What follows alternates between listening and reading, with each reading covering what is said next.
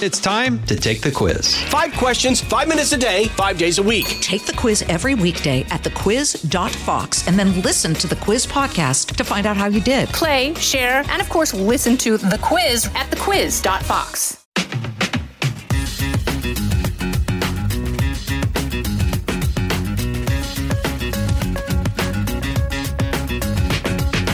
Welcome to the Jason in House podcast. I'm Jason Chaffetz, and thanks for joining us. We're going to highlight the stupid today because, you know, there's always somebody doing something stupid somewhere. We're going to phone a friend. This time it's going to be Sheriff Lamb. He's the sheriff of Pinal County there in Arizona. It's a big county. It's like four or 500,000 people a lot of traffic going on there. Within that proximity of the border, that he's having to deal with a lot of immigration border type of issues. Uh, somebody I just got to meet, and got to know recently, and I asked him if he'd come join us on the podcast. So, want to hear about a lot about him. You may know him as uh, America's Sheriff. He he's got this. Uh, got a show. He's got a lot of people recognize him. If you pulled up a picture of Sheriff Lamb, um, and you certainly heard about him. But boy, he gets after it and gets going. And the good people of Pinal County uh, elected him to be their sheriff years ago, and he is out there kicking some butt. So we're going to give uh, him a call and, and talk through kind of his life and what he's dealing with there. But let me just give you a quick uh, thought on the news, and um, and we'll go from there. I heard uh, a couple weeks ago. I heard Pete Buttigieg uh, he was uh, the, our transportation secretary there for the Obama or for the Biden uh, Harris administration. A lot of people think that oh he would be a much better candidate for president than Joe Biden, and we'll see. He's very articulate, um, but not very accomplished. I mean, he, he really just, my personal opinion, hasn't done a whole lot. And it, but he had an interesting take on he wanted the thought was with air travel, they need more pilots. And maybe one of the things you can do with having more pilots is just extend the retirement age, which I believe is 66 years old. And so the quote that he came out with was These retirement ages are there for a reason, and the reason is safety. I'm not going to be on board with anything that could compromise safety. Now, what's clear the case is we have to cultivate, train, and support a new generation of qualified pilots. I don't think anybody's going to disagree with the idea that we need to cultivate and uh, a new generation of pilots. But um, I also want to point out some things that I experienced when I was with there in Congress. And and as a little side note, it's interesting that the cutoff he thinks to fly a plane is 66, but then you look at Joe Biden. And of course, he wouldn't comment on that. Sure, wouldn't let him fly a plane, but sure, go ahead and fly the country and have the nuclear codes in your hand there, uh, Pete Buttigieg. But he, here's the thing I remember a thing called sequestration. I was told by John Boehner, the then uh, Speaker of the House, that it would never ever happen. Don't worry, it's never ever going to happen. Now, this is years ago, you know, like in the 2010 type frame, but oh, how quickly people forget.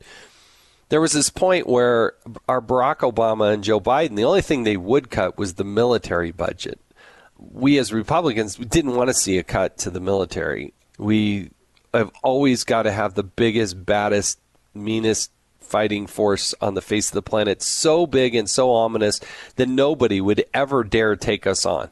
And if you use that in a good and righteous way, it becomes a tool that propels the peace. It's sort of that Ronald Reagan adage of peace through strength. Well, somehow John Boehner and Barack Obama led us through into a place called sequestration where there were massive cuts to our defense spending. And something we were very unhappy about, I still unhappy about. And I remember some of the discussion that was going on then is that there were these massive, by the billions of dollars, cuts to the defense budget. So much so that the men and women who were serving were less in number but also we're not getting the type of training that they used to get. So, for instance, pilots, and again, it's not just Air Force. You got to think of the Army and the Navy, and you got to, you know, they're pilots and all the different branches there. But primarily the the uh, the Navy and the Air Force, they had to cut back severely on what they were doing with their training. And I remember at the time, uh, people like Delta Airlines and others were telling us look, if you cut back on the hours now, what's going to happen in the future is those pilots will not have the hours that they're needed in order to go out and get a civilian job. So here we are 10, 12 years later, and it's all come to fruition. Hey, where are all the pilots? Well, that's because you turned down the spigot a decade ago. And you can't, it's not like a light switch where you just go on, off, on, off. You can't just do that with training and the military and the acquisition of military systems and the training of the personnel. And what was happening was our civilian pilots were primarily coming from the military. And when the military budgets went down, they didn't get the hours that they got. Guess what? The end of the pipeline is we have less pilots. So there's a consequence to all that. And this is where Pete Buttigieg just has like absolutely no clue of what's going on and how it's going on. The other thing I wanted to comment on, it'd be interesting to get your feedback on this too, but uh, drafting women and serving on the front lines of combat. Yes, if women want equality, then they should too also be drafted. I don't think there should be an exclusion. I don't think you should separate the men and the women. I think there are certain roles in certain things that if they don't qualify physically for, that we shouldn't force a woman into just because she's a woman. There are physical capabilities that are needed to fight a war and win a war. They are brutal.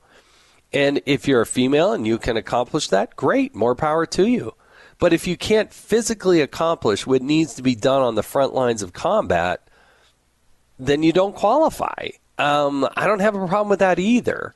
So I'm just saying I don't think we should exclude people because of their gender, but let's not include people because of their gender or gender choices.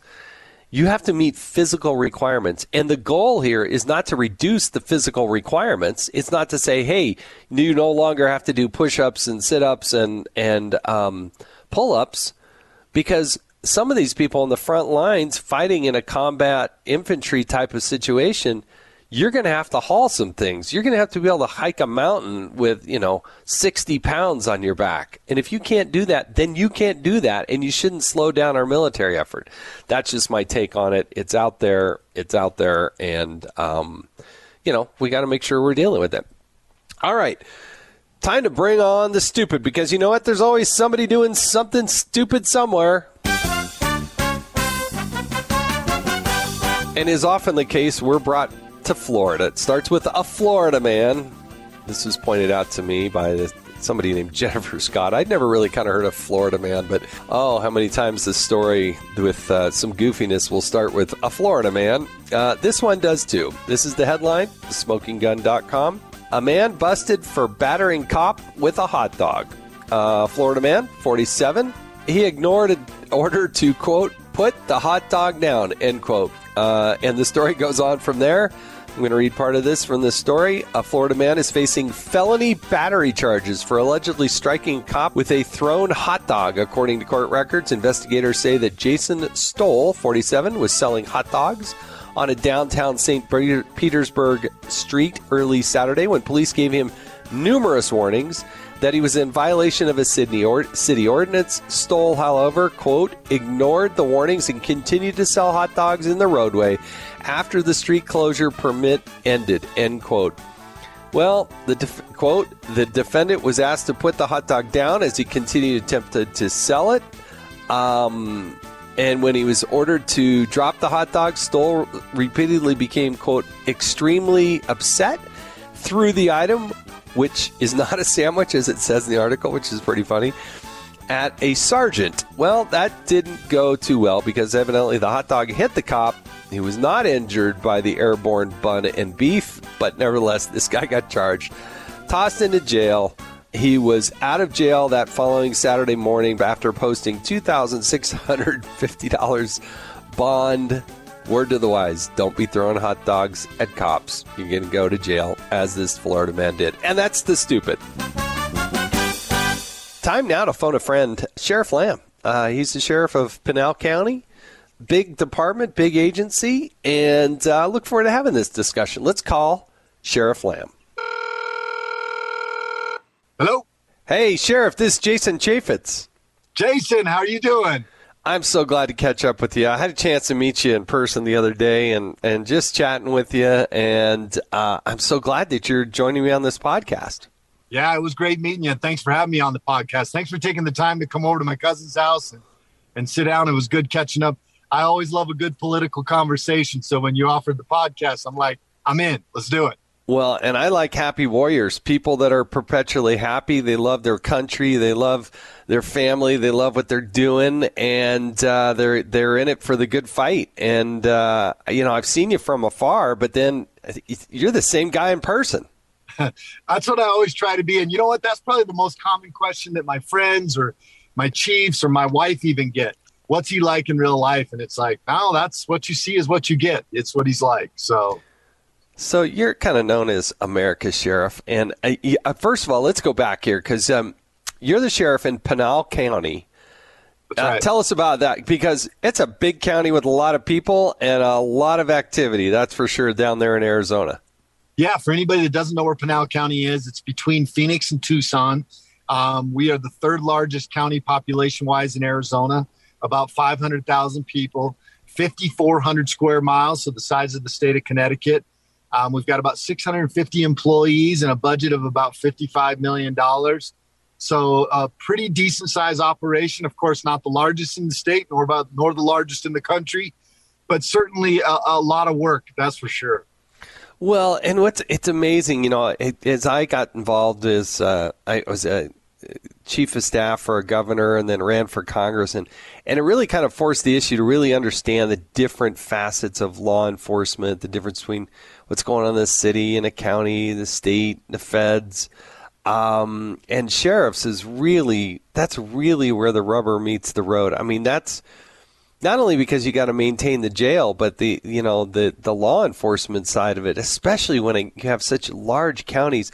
You know, when I was in Congress, I represented two counties that were bigger than the state of New New Jersey, and you know, very small populations didn't have the type of of population that you did. And the other thing I had to learn is that the border isn't just like the 10 feet at the border, it's the 100 miles north of the border or, or south of the border if you're up north. You know, it's the 100 miles that come off the border. And so you're right in the thick of everything that's going on with uh, this massive immigration that's going on.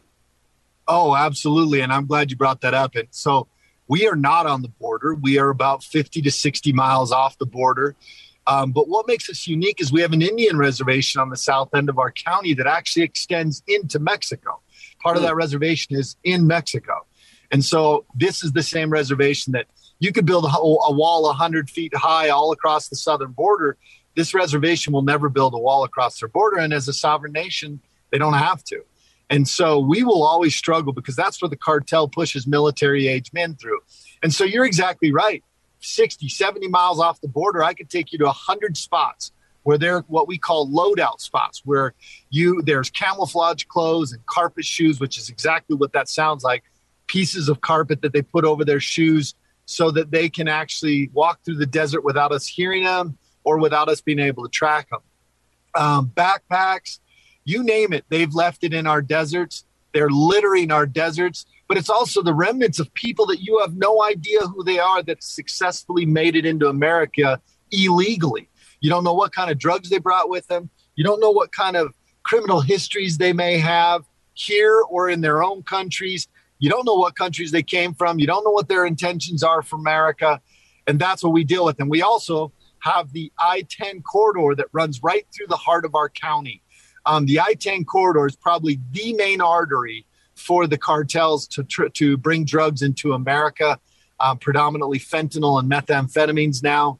And so that is what we deal with on a daily basis. And it is not easy. Um, we are right in the heart of the smuggling uh, activity, which is not about immigration anymore.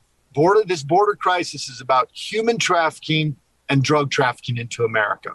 All right, so I want to come back to that. I want to get into a little bit deeper into that, but uh, let's talk a little bit more about you and your background because I'm always fascinated by how uh, people get into these predominant positions and and um, and and how they rise to the top. So let let's go back to little Sheriff Lamb. Like I'm a little kid I'm born in. Why don't you start there? Let's let's kind of walk it through because I want to I want to figure out how you got into that spot of being sheriff, and then then we'll talk about you know what you're more about what you're up against.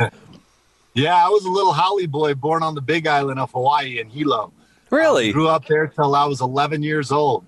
So yeah, I was I, I understood what it meant to be a minority back in those days. I mean, it's you and if you're a haole boy in Hawaii, you got to cut your teeth. It's not easy sometimes.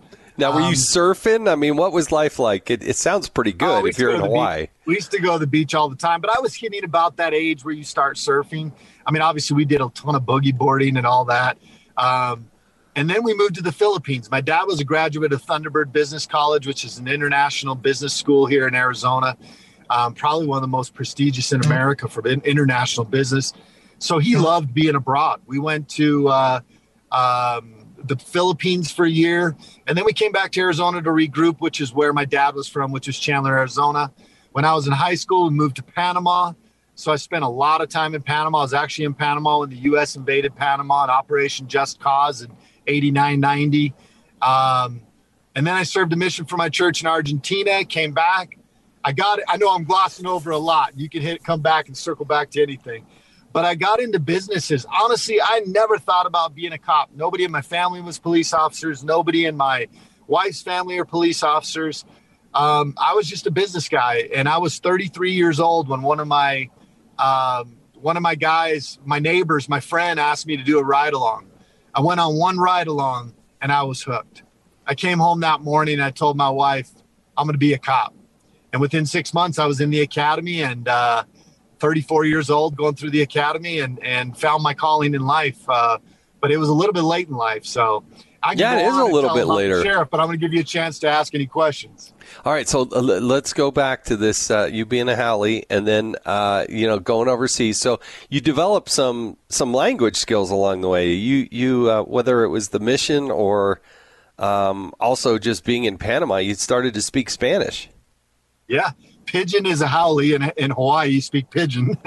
Yeah. uh, but then we, uh, I went to Argentina. Panama is where I really started to learn Spanish. We worked every summer in Panama with the Panamanians, and then I moved when I went to Argentina on my mission. I mean, within six months, I had a really good grasp of the language. I'm very fluent in both Spanish and English. Um, you know what it did? I, I wrote about this in my book. My first chapter of my book is called "Welcome to America." The book's not called "Welcome to America." The first chapter is, and and basically, I talk about just living in all these other countries, and no matter how beautiful some of these countries may be, and the beaches and the people, they're not America. And every time you come back, I mean, honestly, it's just that that feeling of I'm back. I'm back in America. I'm back on American soil, and you just want to kiss the ground you you walk uh, that that we walk on every day and take for granted. And uh, yeah, that's what I love about this country. And my the way I grew up gave me a real appreciation and love for America and freedom and what we have and how blessed we are. So do you have brothers, sisters? What what were you the only child? What was going on there? No, I'm the youngest of four. I have two brothers and a sister. Um, and so two of my brothers live in the Kansas City area, basically like uh, Independence, Blue Springs. And then my sister still lives in Arizona. Um, we're all within six years of each other. So we're close together. We, uh, we get along real well. Um, we're just, I would like to say a normal family, but it, man, any day anymore, is there even such thing as a normal family? Yeah, yeah, yeah. So, I mean, they look now, and you're the sheriff. I mean, is there? Did they? Would they? If I was interviewing, would they say, "Well, yeah, of course." I mean, he was always acting like that. He, the guy was playing with army men. He was, you know, arresting his brothers and sisters. He, I mean, he was just a law and order guy. Or they, were there? Are they like as shocked as anybody? You know what's funny? You should say that because I was a I was GI Joe as a kid. I always had GI Joes. I collected them. um, so that part didn't surprise them. And honestly, I've always been kind of a, just the. My grandpa used to call me the Pied Piper, and I've always just been kind of that way. And so they, I don't know that they were surprised, but it's. I think it's been fun for them to watch. You know how this progression is to becoming a sheriff. My dad, unfortunately, he passed away in 2014 right before i started my first sheriff's run and uh, you know he would have eaten this stuff up. He would have loved it.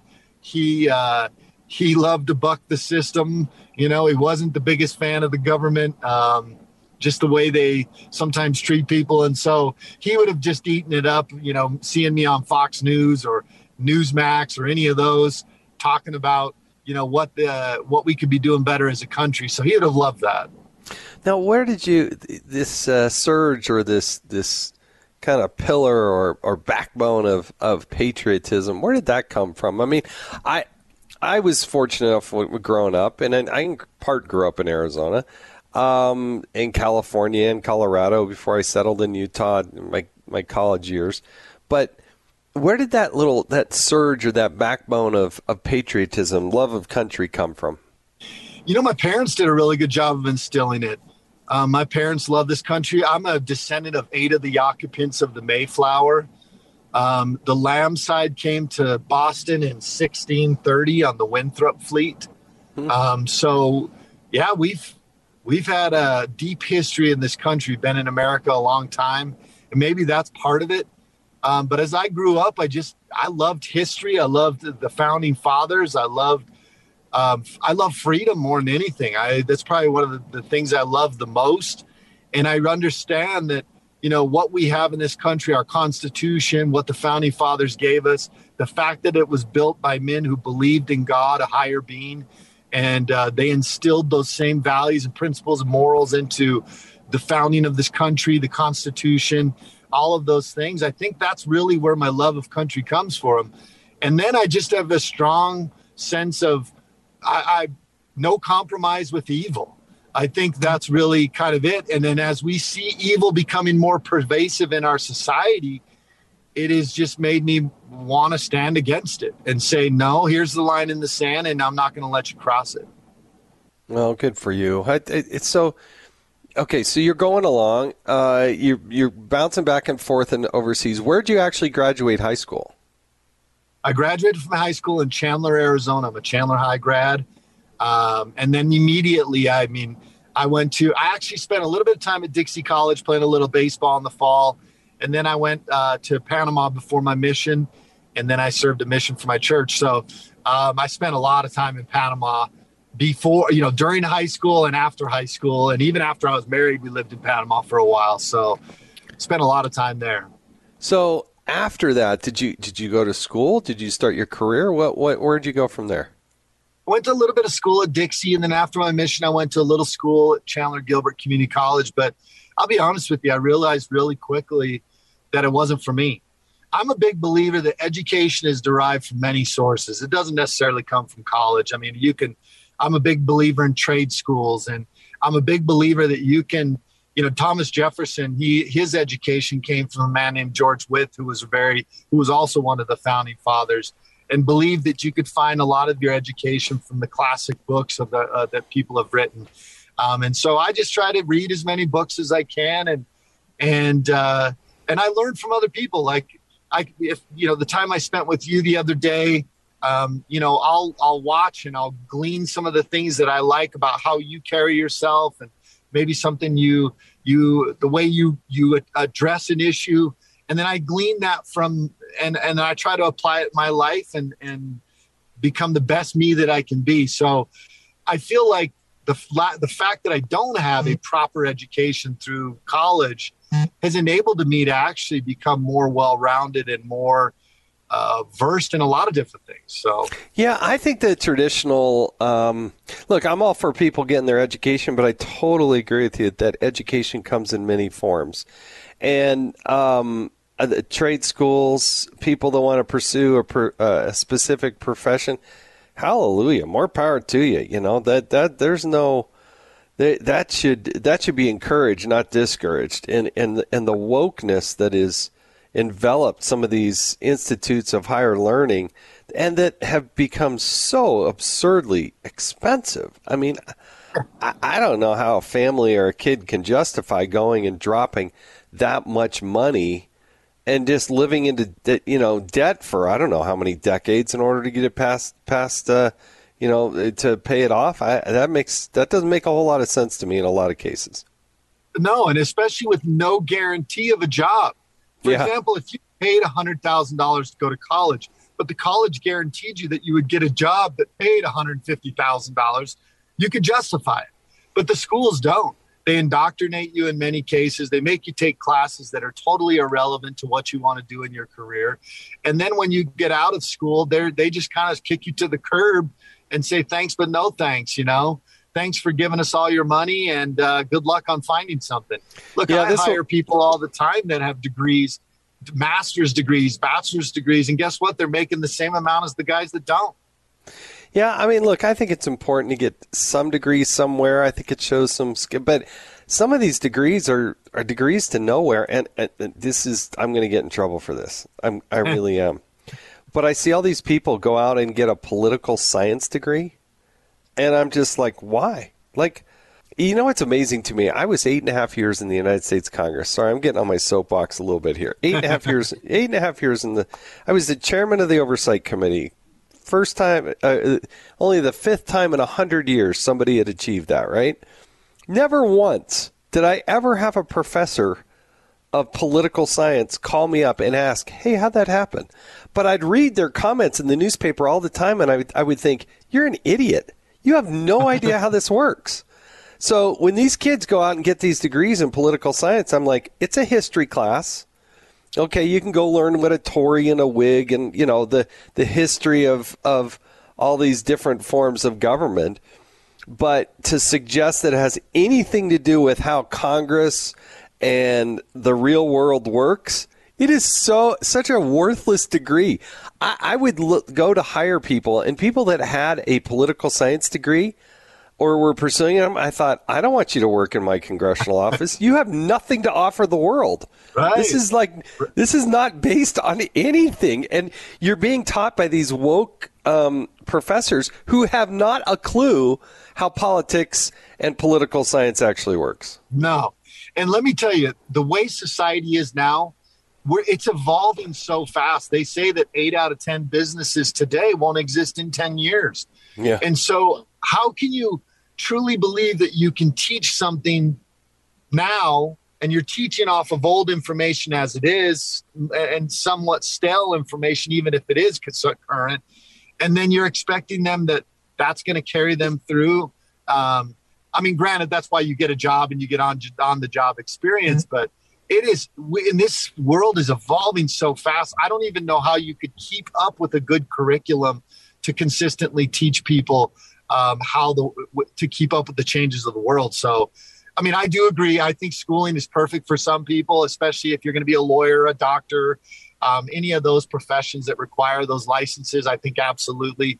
But I just for any youth out there that are listening, don't be afraid to do it different. Don't be afraid to go find the education you want wherever you want because it's out there, and uh, and they're the most the people that I know that are making the most money in this world right now are frankly people who have just become true craftsmen in whatever profession it is that they're doing, especially in construction. Oh my gosh, people are making a killing right now because we've we just don't have as many of those anymore. Yeah, people who actually know uh, masonry or actually know are carpenters that know what they're doing, or plumbers. My plumber, man, that guy's got a life. I'm telling you, he lives in Montana. He hunts. He comes down to Utah yeah, maybe once a month, does, you know, services his clients. He goes back up. I mean, guys making a lot of money. And uh, anyway, more power to him. Uh, and enough on that. Okay, so I want to go back. So, what was your first job outside your mom and dad saying, "Hey, you know, uh, you know, did they call you sheriff back then? I doubt they did. No, did you have a nickname no. growing up? No, no, I didn't really. You know, my brother would call me Sparky uh, okay, you know, so Sparky, Mark, Sparky. Yeah. Did I mean so, what was your first job outside your mom and dad saying, "Hey, time to take out the garbage"? So I always worked in our family business. I did scrap metal, which is every summer I would go and spend working with our family. I, I don't know if that's considered an outside job. Yeah, I think was, so. My guess is uh, you had to be there at a certain time and you had to get some stuff done. Yeah. Oh yeah, we you know with our dad, you didn't miss work, you didn't sleep in, you didn't do any of that. You you you went and we didn't have an option. Like, I mean, my back in the day when I was 12, 13, we were diving into dumpsters, grabbing cans out of the back of the Elks Lodge and the bars and taking those cans in and, and trading them in for money. And our our payment was a Pete's Fish and Chips hamburger or cheese. It wasn't even a cheeseburger. It was a hamburger and a Pepsi. Um, but we were just we thought that was the greatest deal in the world. You were going to the fish and, chi- fish and chips place and ordering a cheeseburger. Who does that? We didn't even have cheeseburgers. We had hamburgers. My dad, they didn't want to even splurge for cheeseburgers. well, that's an extra 20 or 50 cents. I get that. That's a right. lot more cans, right? um, so, um, okay. So then you're off on your own. You're getting, you're, you're working. Um, you're married. You're married pretty young, right? Um, yeah, married so, at 22, 23. And, um, and, and you're working then you get the chance to go on this ride along. What what what happened? Who was that ride along with, and what happened that night that sparked this interest? Say, you know what, that's me. I'm doing that. Well, I own a lot of my own businesses. For a time, I was a dairyman up in Payson, Utah. For uh, if for people from Utah, they'll know Winder Dairy. I yeah, actually worked great there. The, yeah, yeah, and I worked where they actually milked the cows down in Payson, Utah. Um, that was probably really the only real job I had as a I did sales. I mean, I sold for Vivint. I back before it was called Vivint. Um, I had my own businesses. Well, right at that time, I owned my own business. I was doing pigeon control, pest control, um, and I was making decent money. And my neighbor was like, "Hey, you want to go on this ride along?" And, and, and I knew I needed something more. I was recovering from uh, losing my business in Utah, had to do a bankruptcy, and just was you know, fighting to get back on my feet and had my business going and was doing better and and uh, just knew I wasn't doing what I was supposed to be doing. I just could feel it. Hmm. So I went on this ride along, and I had no reason to not go. So I go that night, and uh, it was on an Indian reservation. It was a graveyard shift, and the first one of the calls we go to was a, a dad who found a 20 year old with his 14 year old daughter in the house. Hmm. So he gets into a scuffle. The kid runs out the back. We show up. And now we're looking for this kid. And if you've been on the reservations, you'll have a house and then maybe a lot of desert behind it, some abandoned travel trailers. So I see this abandoned travel trailer. I'm out there armed with a flashlight and courage because I'm just on a ride along and uh, walk up to this and look in the window and I see this pile of trash and clothes and debris. And, and I think I see what I think is a quarter size of skin underneath this pile of trash and debris. And I said, uh, "Hey, I think he's." I, I motioned to him. I'm like, "Hey, I think he's in here." They drag him out. They go in there, and he was in there. They drag him out, tase him, get him on the ground, cuff him up, and uh, that was it. I went home that morning and I said to my wife, uh, "That's it. I'm gonna be a cop." Mm-hmm. And you know, for her, people always ask her, "Were you afraid of of him being hurt? How dangerous being a police officer?" And she's like, "No, I was more afraid of him doing pigeon work on people's roofs you know that's far more dangerous. And and we never had a paycheck when you went on vacation. And i never uh, those were all things we didn't have health insurance we had five kids. So honestly this was really kind of a godsend. And and i didn't quite realize i had found my niche in life until i actually started doing it. And immediately i was like this is what i was meant to do. And this is putting me on the path i'm meant to be on and obviously now leading to being the sheriff. You can look back at your life, 2020 hindsight is 2020. You can look back at your life and say, you know what, all of these things happened the way they needed to happen to bring me to this point. And uh, I'm grateful for the guy who took me on the ride along that night because it changed the trajectory of my life. And and I would like to think if when I die, it will have changed the trajectory of this country. You know, it's um, it, it is interesting how some of those small things, the things that you could just say, easily say no to, or say, yeah, you know, I don't want to go up all night. You know, I got to go to work tomorrow, or you know, I got something else better. There's a movie I want to watch. You know, there's all those things, but you get out of your comfort zone, you try something new, and not every time, obviously, but every once in a while, something. I mean, the story of kind of the twists and turns in my life, they they were I could have easily just said no and and I would have I, would have changed the trajectory of my life. And so then something good like that happens, and um, it is amazing to me. So you decide, okay, honey, I'm going to sign up, but you got to go get trained. You there's no guarantee. You got to you got to sign yeah. up um, and go through the post, right? Yeah, I had to get hired, and then I had to go through six month academy And then when you're done with the academy, you have to go through like a 12 to 14 week um, FTO process, which is field training officer process, which yeah, probation can, period, and, right? Any, and then you have a year probation. Yeah. So any at any point you could be let go from this job. How hard was the how hard how hard was that training? How, I mean, you're physically fit. You you meet uh, you meet Sheriff Lamb in person. He's he's a big fella. Um, but I mean, my sense is you got through that all right, right? I mean, that was that hard, Yeah, easy I for you? mean, It was pretty easy. I mean, I'm th- I was 34, so I mean, I wasn't a spring chicken either. But I mean, I I believe that a man's prime is in his early 30s, and so I was still in somewhat in my prime and felt good, strong. Took glucosamine and ibuprofen every morning before we went and did all the PT. But Right. I honestly, I did very well because I was older. I had five kids. Like I'm, I, my focus was different from the mm. guys that were 21 or 22. Um, when I came out of the, I was the valedictorian of my uh, class, and then when I came out of that, I, I was rookie of the year my first year. I was officer of the year my second year. I was detective of the year my third year. Um, Is this all in Pinal County, or where were you this at? was all actually on an Indian reservation, uh, Salt River Pima Maricopa Indian Community, which is right next to Mesa, Tempe, and Scottsdale, Arizona, tucked in right there. You're listening to Jason in the House. We'll be back with more of my conversation with Sheriff Lamb right after this. Precise, personal, powerful. It's America's weather team in the palm of your hands. Get Fox weather updates throughout your busy day, every day. Subscribe and listen now at foxnewspodcasts.com or wherever you get your podcasts. Tell me about the transition because being the sheriff, I, a lot of people don't even realize it, but that's an elected position. That is not. Ah. That's tough to go run for office. People are engaged and involved and focused on that.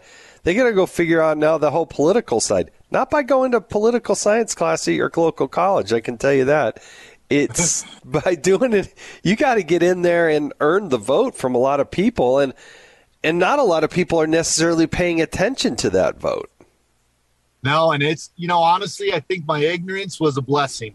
Um, I was about six years as a deputy or as an officer, five six years, and I was there one day. Remember with my gang unit, and I didn't like the direction of the country, and I don't believe in being one of those guys who just complains about something but doesn't do anything about it. And so I was sitting there with our gang unit, and I said, "You know what, guys? I think I'm going to run for sheriff." And they're like, "What? You're crazy!" I mean, it's exactly what you said. It's like nobody knows about it. Everybody just thinks it's just is too much. And I'm here. I am a five year cop saying I'm going to run for sheriff. And I said, no, man, I'm I'm going to do it. And they're like, whatever, whatever. Well, I did. I went and put in my application for Pinal County. I took a twenty five thousand dollar pay cut. I it took me a while to get hired. I didn't hear from them for a while. And I finally got hired, and I came over to Pinal County about six years into it, and or seven years into it uh-huh. probably and look, I just I wasn't happy with where the country was going. Um, and it, frankly, it was under the Biden administration. I, I thought they were undermining the rule of law. They were deteriorating the rule of law. They were cops were being made to look like uh, the bad guys when, when, and that's so dangerous to society. And I wanted to be part of that difference. I wanted to make a change, and I had no idea what the future would hold for leadership. And so I decided to be part of the, the solution. So I went to Pinal County, spent a couple years there. And then after two years, I remember I got put on a shift where I had to continue to work Sundays and I hadn't been to church for eight months. And I told my wife, I said, honey, we got to leave at some point. And this is probably my, this is, I feel like the Lord telling me, hey, it's time for you to step away and start preparing for the next step.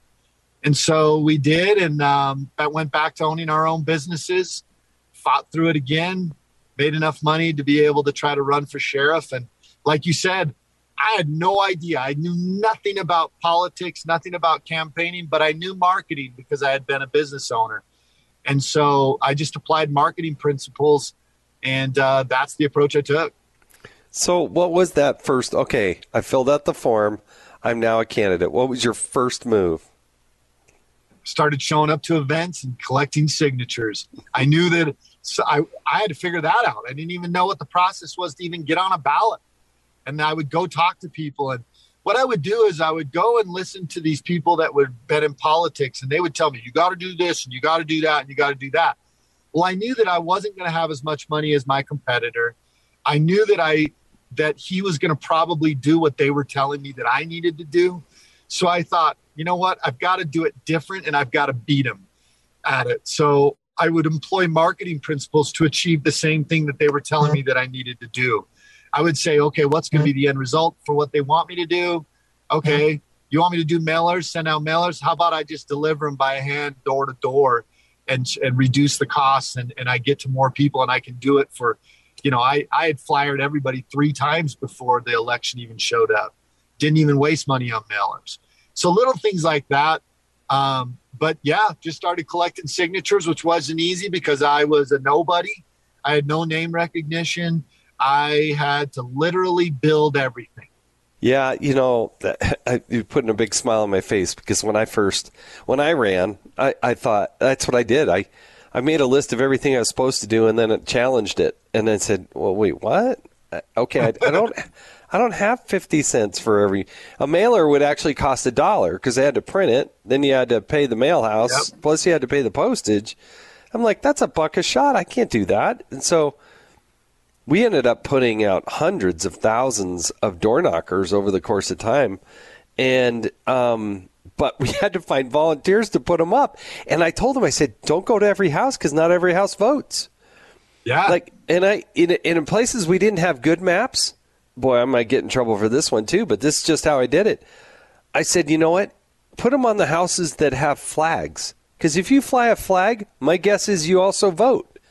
And That's right. Um, if they don't fly a flag, yeah, they probably don't vote. And I'm sure that's not true, but I had to figure out a way on a street to not just waste every flyer on every home. That's right. And you know what? You're actually not wrong. Um, and especially nowadays, what's sad is you see a flag, it probably it's a pretty good indicator as to which party they represent too. Yeah. Um, so it, it, there's no if you fly a flag, there's no way you don't vote. Let's put it that way. You, if yeah. you fly a flag, you're also a voter, and, and so, um, anyway, right. so I, I did stuff well, like that. One other thing that I what I challenge just real quick is you talk about knocking doors. Anybody that's thinking about running for office, they will tell you to go knock doors and to talk to people. And I, as a door to door salesman, thought that was the biggest waste of time. I know how many people are actually on the doors, how many, what percentage of people will right. answer the doors. And so what I told people is you'll talk yourself, if you talk to people on the doors, you'll talk yourself out of as many votes as you'll talk yourself into. Why not just package what you want them to know about you on a flyer, put the flyer in their door, and instead of hitting 20 doors because you're wasting time waiting for people, to answer or talking to somebody, one person will take up all your time. And then I said, Instead, I'm hitting hundreds of doors with flyers, and um, I found a lot of success in that. But the average political advisor will tell you, "Oh no, you got to knock doors and talk to people, and you got to tell them who you are." And no. I couldn't think of a bigger waste of time.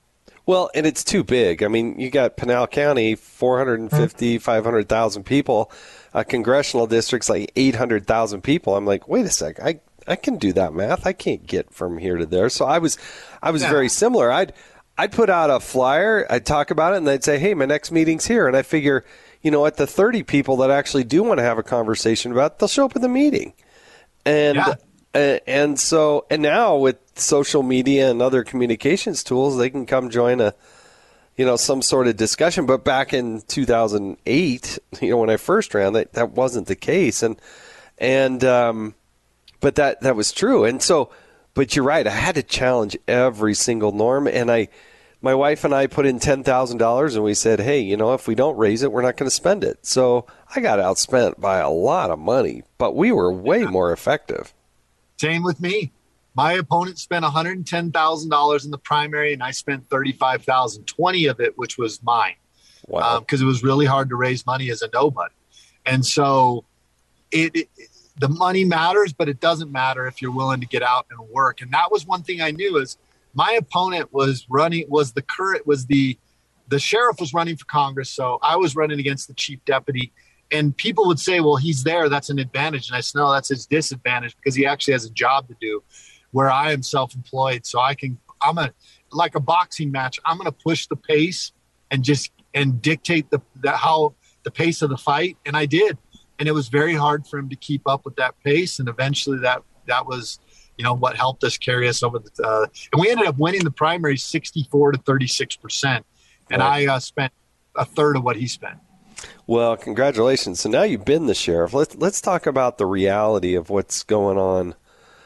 Because I mean, I see Bill Melugin, who's a Fox News uh, reporter. That guy is doing amazing work down on the border. I I did a um, a podcast with him about kind of how he went through ASU and it's a great podcast. If you want to hear another podcast kind of in this genre, listen to Bill Melugin's story. It's really it's really neat. But the guy actually gets down there, gets his fingernails dirty, and understands what's really going on. But you even more so because the people that are flowing through there, and I, I try, I try, I try to explain to people, and I've just done ride-alongs. I've gone, I've seen, but not to the degree, obviously, that you and the men and women on the border patrol, the sheriffs. You know, there's so many good people out there working hard, but what's really going on and explain the human toll because this is where I think the Biden Harris administration have it so so wrong. They think they're doing the world a great favor by mm-hmm.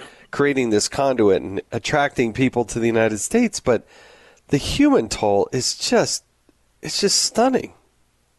This is an utter the complete and utter disaster. It, it will be one of the one of the major challenges if we were to ever fall, this would be one of the major reasons why we fall as a country. I don't believe we will, but this is certainly not helping us. And you're right. This is a people issue as well. And I always tell people, like I said earlier, this isn't about uh, immigration, it's about human trafficking and drug trafficking. And frankly, this isn't about politics. It shouldn't matter whether you're a Republican, a Democrat, or an independent. If you care about human beings, you should absolutely care about border security. The women are being raped on a daily basis that try to come across. As a matter of fact, we had a woman we caught several months ago. She had a baggie full of pills on her, like 50 pills. And we said, Hey, what are these pills? And she says, Well, when I was going to cross the border, I knew I would be raped multiple times. These are morning after pills. Mm. Like, where in the world do we lose our moral compass so bad as Americans that we allow politics to trump what is right for people? the kids are being abused the kids are being used as pawns separated from their families not here not by we're not separated from their families the cartels are separated from their families over 100000 uh, youth that have been uh, caught at the borders unaccompanied minors not we we separated them unaccompanied minors a 100000 um, the men are being extorted and forced to carry drugs and oftentimes the men are being raped. Um, uh, gays are being people who are homosexual are being raped at a 50% rate according to their statistics um, even people who are trans people are being raped and abused as they're coming across. So they think they're doing something good when in actual reality they have created an opportunity for the cartels to make unprecedented amounts of money. And they have created uh, the the mar i don't even know what you would call it the the darkness for these people to take advantage of other people. And these other people are coming here not knowing what they're getting into most of the time. And they get here and they find themselves in sex trafficking or being abused or raped or they're being their children being stolen from them all because our government won't protect our borders it is increased we are creating more victims every day more people being abused and it starts because we have failed to secure our southern border and most people don't understand that. And this administration certainly does not understand that. And I'll be honest with you, they bear the responsibility and the culpability for what has happened to these people trying to come into this country. Yeah, I think they're complicit. I think they, uh, I think they do know what they're doing. I don't think it's an accident or a failure. No. I think it was a, no. a concerted plan to say this is what we're going to do and why we're going to do it. And um, there can be different motivations, um, but the sick reality of is when Secretary Mayorkas goes to that, uh, you know, before Congress and says that he has operational control of the border, he does not, and he doesn't do it. And he's, I mean, it's just, it's just factual. He does not have control of that border. And when the White House spokesperson says the border is closed, I mean, it's just one of the saddest, most sick and perverted comments that she can make. Yeah. If you deem control as as you're allowing what happens to happen, then yes, they are controlling it because they're doing exactly what they wanted. So either either that's the case or you're lying. It's one of the two. And I believe in most cases it's both. I do believe that they are mm-hmm. this is on purpose. They are because they've made mm-hmm. no effort to fix it, no matter how much we talk about it. They just continued to ignore it. We have the czar who's been to El Paso one time in four year in two years. We have a, a president who, even as a vice president, if you total all of it, he's been to the border, I think, twice, both times to El Paso. And he uh, that was when he was the vice president several years ago. These are folks that do not care. They're they're I don't know why they allow some you know the, the fentanyl alone has become the leading cause of death in America, killing uh, amongst eight Americans 18 to 45. Um, it's killing women, children, teenagers, babies, grandparents, but it has become the leading cause of death amongst uh, American adults. Over a hundred thousand people have died in a year, and we do nothing about it. Our government says nothing about it. Their priorities are completely out of whack. And how do you say to yourself, they're just not that ignorant? They're not that incompetent. Um, they hire incompetent people, but they are not that incompetent. They, are exacting the plan they want to exact. Yeah, I, we could go on for hours and hours. I I can't thank enough uh, for you. You know, the men and women that you employ, the stuff you have to deal with and see and experience. You shouldn't have to do that. And um, you know, the, the, same with the border patrol, the other counties, the other sheriffs, locals uh, the the the toll on the communities themselves. It it, it is absolutely stunning. It is. Um, and so, I, can I just say one more talking point that they're going to give you is they will say, well, there's a lot of good people coming across, and I'm not mm-hmm. going to argue that there are a lot of really good people that want to come here and make a better life, and we have a process in place for them. First of all, they should follow that process just like all the other good people who are trying to follow that process are doing. But I talked to an, a congresswoman out of Washington one day, and kudos to her for getting on the phone with us. And we talked about the issues we were facing. And then she says, Well, what about all the good people that are coming in? And I said, Well, Congresswoman, let me put it this way. If I told you that I had 10 people that I wanted to put in your home, five of them were good and five of them were bad, but I can't tell you which ones are which, are you okay with that? And she was silent. And I said, You know why you're silent? Because you know you're not okay with that. You shouldn't be okay with that. And I said, Let me take it a step further. Let's say that one out of those 10 was bad and nine were good, but the one was a sex offender and put your children at risk. Would you be okay with me putting them in your home? I said, and silence again. And I said, You're silent because you know I'm right again. And I said, My job as law enforcement is to say, if I have to stop nine good people to stop one bad person from coming in, one wolf from getting into the herd of sheep, then that's my job. And that's yeah. what I'm going to continue to do. For the good people, I continue to encourage them to follow the legal process for coming to this country so that they can fully experience the American way of life instead of doing it uh, the backdoor way, which is illegal and, and it is cheating and undercutting anybody else who's in the process. And so, for anybody that listens to the argument, or, or when you hear that argument of, well, we're just, what about all the good people? We're not discounting those people, but our job is to keep the bad people out. And if I have to keep good people out to do it, then that's what I'm going to do. Yeah, I, I agree with you. I mean, come in the front door, do it legally and lawfully. And I, I feel like the system that's been put in place now uh, it fails the people that are trying to do it legally and lawfully, that aren't willing to break the law. Those are the people that we should be giving higher priority to. Those are the people that we want to be our, our friends, our neighbors, our coworkers, or everything else, you know? But um, you're absolutely right. Uh, it's well said. Well said. You're listening to Jason in the House. We'll be back right after this. All right, Sheriff, I got a few more questions for you because I don't care how many people you've arrested along the way. We want to get to know you a little better, and we got to do these rapid questions. Are you ready? Ready. All right. First concert you attended? Screaming Trees, Soul Asylum, and Spin Doctors. Took a girl on a date there. I'd never been a concert guy. That was it. Actually, I lied. I went one time to a Don Williams concert, who I love when I was in high school because I love Don Williams. All right. So, what was that high school mascot?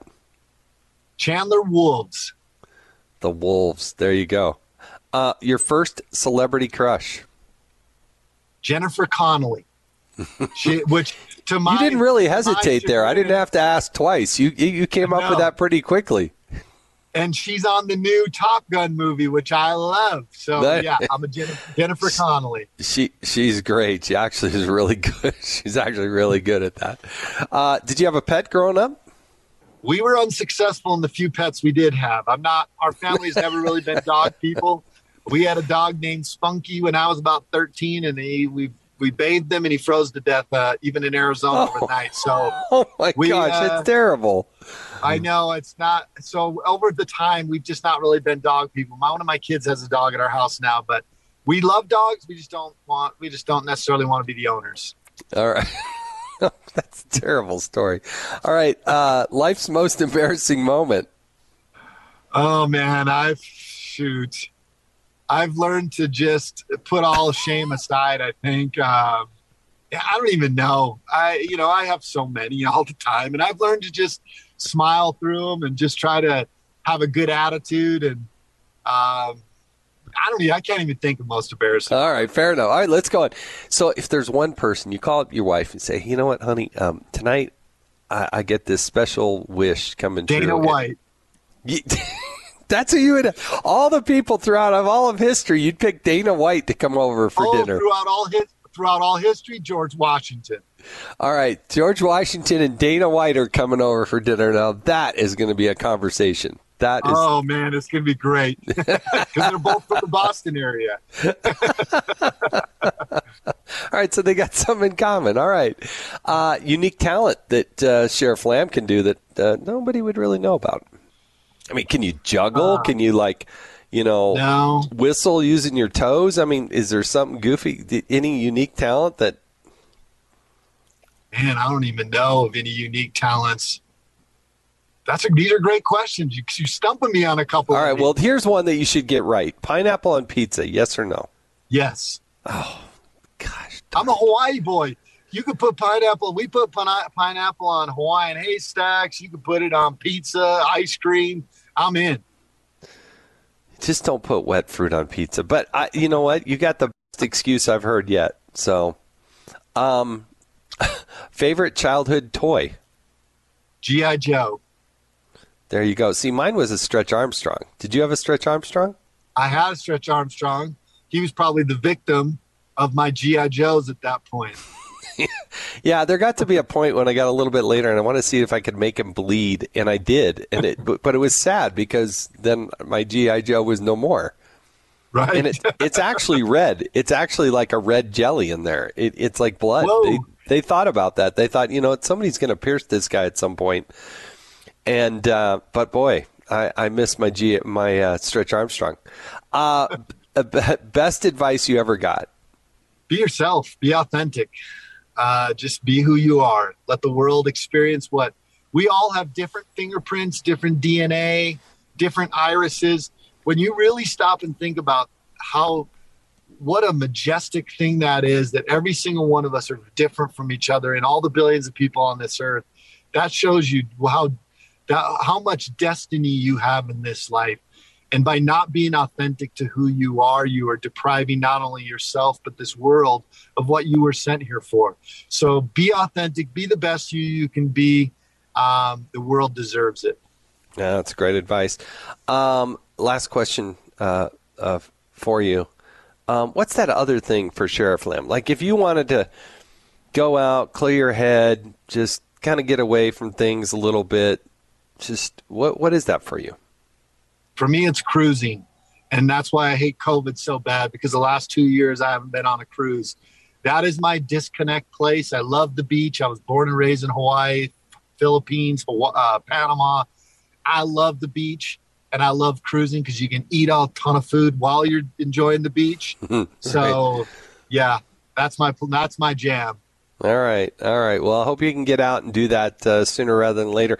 And Sheriff, thank you so much for joining us on this Jason in the House podcast, and thanks for all, all that you do because uh, the men and women that are do, there in your office, and and you know you've been trusted by a lot of people to do a good job and pour your heart and soul in it, and uh, I know that's what you're doing. So, Thanks for doing that. That's that's uh, it's so important to the country and Arizona and and the the real human lives that you come in touch with. So thank you. Well, thank you too. God bless, and thanks for having me on today. And truly, it was a pleasure. You're a patriot as well, and I look forward to seeing what you're going to do in the future. All right, thank you.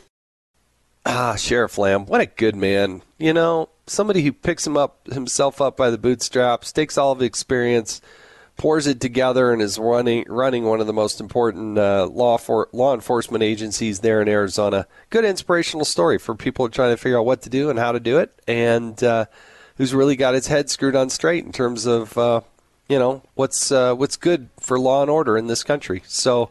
Can't thank him enough for joining us on this Jason in the House podcast. Hope you can rate it. I need you to rate this thing subscribe to it if you can. Go over to foxnewspodcast.com if you would like these kind of genre uh, of, uh, of podcasts. And uh, make sure you join us next week. We'll be back with another great guest. I'm Jason Chaffetz. This has been Jason in the House.